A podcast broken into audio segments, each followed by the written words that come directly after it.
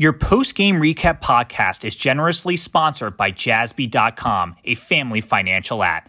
Jassby has two main missions to teach financial literacy to children where they learn by experience and make financial management easy for parents by giving them parental controls as children learn financial responsibility. Jassby debit cards are free and can be used virtually anywhere. Grab your phone and go to jassby.com. That's J A ssby.com to learn more. And also, this podcast is sponsored by State Farm. Life is full of challenges, and State Farm has been and will continue to be there for you when you need us. When you need insurance, think of agent Jim Feighery, a proud sponsor of your Washington Blue Jays post game recap podcast. Hello, everyone, and welcome to a week nine edition of the Washington Blue Jays high school football post game recap podcast presented to you all season long by State Farm. Like a good neighbor, State Farm is there. Please see Jim Feighery for all your State Farm insurance needs and questions. And this post game recap podcast is brought to you by Jassby. Go to J A S S B Y dot com slash football for more information. Thursday night, the Washington Blue Jays hosted Francis Howell Central and came out and finished the regular season with a 35 to 21 victory. I'm now I'm now joined by Washington Blue Jays head coach Derick Heflin. Coach, welcome to the podcast, and how are you today? Good, good. Thank y'all for having me. Absolutely appreciate you coming on. You finished the season and the regular season with four straight wins. How happy are you with the close of the season by your team? You know, I, have been impressed by the growth of our kids and the things they've been able to do. You know, after the South loss um, is a turning point in the season one, um, and our kids have responded well. They've come to work every day. They've they've matured. They're starting to understand what's going on and what it takes to win every week. And now, you know, the next hurdle is we've got to put a full 48 minutes together. But with such a young team, you know, to get hot there at the end is is a very big positive to take away. Tangibly on the field, what have you seen become the biggest growth from week one through week nine? Uh, really defensively, us flying to the ball and us tackling. You know, early on in the season, I was very, very concerned about, you know, where we were and what we were going to be able to do defensively. Um, and it, you know, it took us till week five or six to get everybody back and healthy. And, you know, I don't think we've actually been fully healthy all year. Got everybody we thought was going to be there um, together, or the returners from last year together. Um, but we've had some guys step in and make some big, big gains, and I'm really excited about what they can do for the next two or three years. Um, and you know, things are going strong, and we're going good right now, and I'm just excited to get in the playoffs and get after it.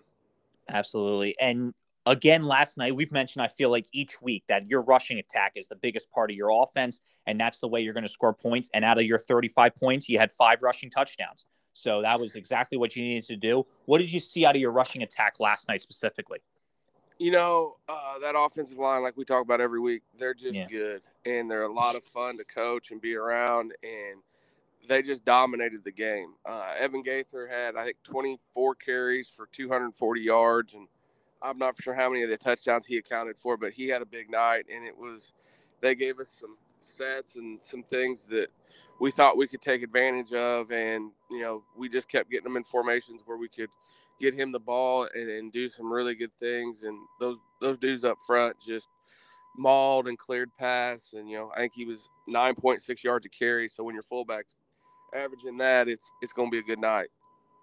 Yeah, and to, to answer your question, he had two rushing touchdowns last night, along with Cam and Landon as well but it's yeah it's really exciting to see when you can have your big boys up front really just dominating it. And i think we talked about this last week that you guys notice a lot of things on the sideline that maybe a lot of regular regular fans and regular people watching the game wouldn't notice about certain techniques or certain offensive line blocking that you guys are doing. How exciting is that to kind of notice those little little things that other people won't notice but to know how important the offensive line is playing like that?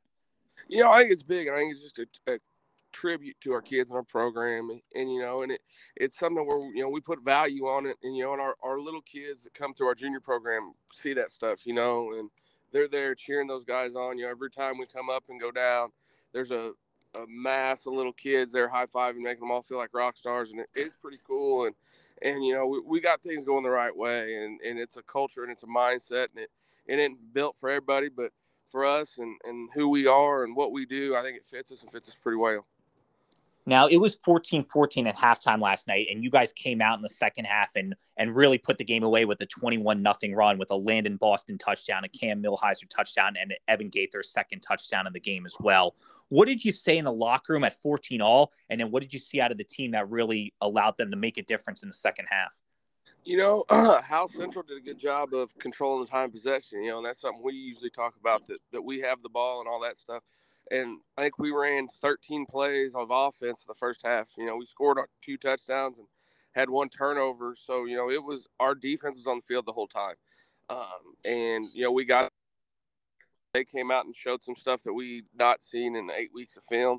Um, and we were able to make a few adjustments and, and got a few stop or got got a stop, got a touchdown to stop, and we're able to just kind of get rolling. And it was just being able to get those guys off the field, make a small adjustment, get things going right, get us going where we need to be to do the things to be successful and and just get our offense on the field and dominate the game that way. Well, now as we look ahead, the regular season has come to a close. You finished the season six and three, and that earns you the number three seed in the district playoffs. And as we look ahead, you'll be playing the number six seed, the Capital City High. What do you see out of that team heading into district playoffs for next Friday night? You know, uh, Capital City is a it's a new high school in, in Jefferson City. Uh, I think this is their second or third year of varsity football. But uh, you know, in the state of Missouri, Jefferson City's the you know high. The original is the probably the granddaddy of all, the biggest one. You know, they were a national power for years and years. So those kids are going to have a tradition. They're going to know what it's like. Uh, you know, they've grown up in that Jeff City football. Um, and they've got some athletes and they've got some things they can do. They got a massive left tackle. Um, watched him on film. He he's huge. Um, it's just going to be on us to come out and do what we need to do and keep building on the things we've been building on um, the last couple weeks when since we've got on this winning streak and just you know it's going to come down to run the ball, um, play great defense, and get after the quarterback. And if we can do those three things, I think it'll be a good night preparing for a district playoff game next week compared to a regular season game like you've done the last two months is there anything different that coaches or players that you'll do or is it still just a normal week of preparation uh, you know we, we try and keep it as normal as possible you know uh, we played thursday this week so that allowed us to get out and uh, scout last night you know we had coaches at different games just kind of yeah. get see see see what we, what you can see and you know it's it's always a little different in person than it is on film but you know really the only changes is you know you break down a couple more games because you got nine games instead of however many um, and it, it, it's good to get kind of out of your area uh, you know jefferson City is about two hours away from us so it's a different set of teams you know can gauge yourself against the rest of the state and where your program is and what you're doing uh, but you know as far as monday through thursday now we, we're going to keep it the same and, and get after it and uh, just keep focusing on us and, and trying to put 48 minutes together and be the best blue jay football team we can be well, the best Blue Jay football team they can be. They you guys absolutely came out and finished the regular season with a bang. Four straight wins to put your regular season record at six and three, earning the number three seed in the district playoffs. And next week, district playoff round one, you guys will host Capital City High. It's going to be a great matchup, and uh, I know the entire Blue Jay faithful is excited for the playoffs to come here. Yeah, you know it, it's it's got things rolling. We've got things going where we need to be. You know our uh, our softball team's playing for state uh, this week too, so that they're in the Final Four. So that's an exciting time at Washington High. You know, we've got a great group of kids. We've got a great community support, um, and the time and the effort that these kids and the work ethic they have it, it is unbelievable and second to none. Well, coach, as always, thank you for giving great insight into the Washington Blue Jay program, and we'll look forward to hopefully talking about a win next week in the district playoffs. Thank you, appreciate it, and thank thank you for all your coverage, all you do for our kids. And for week nine, and for Coach Heflin, I'm Mark Feldman saying so long and have a great day.